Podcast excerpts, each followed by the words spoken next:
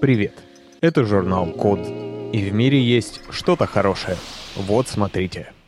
Сделали устройство для беспроводной передачи электроэнергии и сигнала 5G. В прошлой новости мы говорили про интернет растений. Но все-таки прежде, чем человечество научится выращивать все, что необходимо для организации сложных сетей с датчиками, антеннами и прочей инфраструктурой, определенно придется подождать. А вот интернет вещей уже вполне реален. Чтобы оценить, насколько быстро эта технология захватывает мир, достаточно знать, что ежегодно интернет вещей прирастает миллиардами устройств. И это при том, что уже в 2011 году таких девайсов на планете стало больше, чем людей. 4,5 миллиарда штук. В общем, если у вас нет умного дома, напичканного подключенными к облаку сенсорами и контроллерами, ну или хотя бы чайника, воду в котором можно вскипятить по интернету, уверен, что вы хотя бы иногда пользуетесь навигатором в своем смартфоне. А как навигатор узнает о том, что где-то на дороге образовалась пробка? Верно, получая данные о скорости перемещения смартфонов других автомобилистов. Вещи общаются, люди получают пользу. Впрочем, в этом примере речь идет о носимых мобильных устройствах. Они все-таки выполняют еще и кучу других полезных функций. Плюс практически постоянно находятся рядом со своими хозяевами, которые вынуждены следить за тем, чтобы батарея всегда была заряжена и устройство было подключено к мобильной сети или Wi-Fi. Но многие устройства from the Internet of Things устроены гораздо-гораздо проще, чем мобильники. Да и функция у них всего одна. Например, на какой-нибудь современной ферме может быть установлено множество датчиков, которые измеряют, скажем, влажность почвы, чтобы дать знать ирригационной системе, что настала пора полива. И это только одна из систем умной фермы.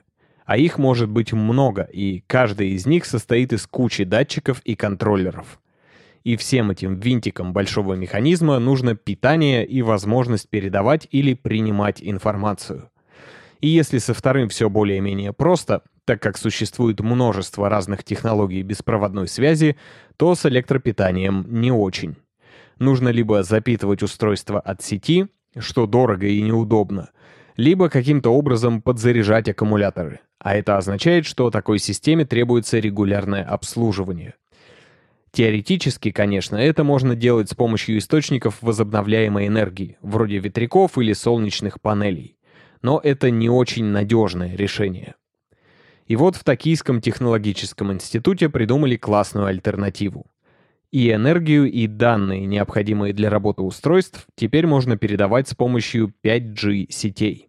Короче, японцы придумали трансивер, или приемопередатчик, который умеет принимать и передавать и электричество, и данные с помощью сигналов 5G.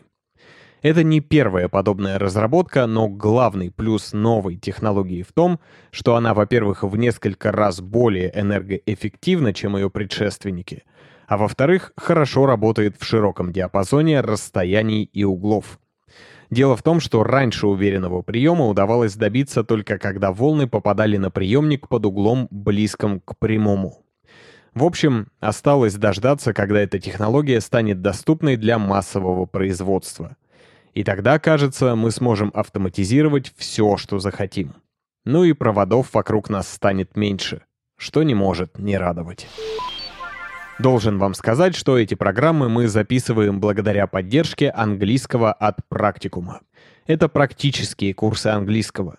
Недавно там появился курс специально для айтишников. Если вам нужно Improve English, click the link in the description. Спасибо за внимание. Заходите на сайт The Code Media и подписывайтесь на нас в социальных сетях. С вами был Саша Начито. Скоро услышимся.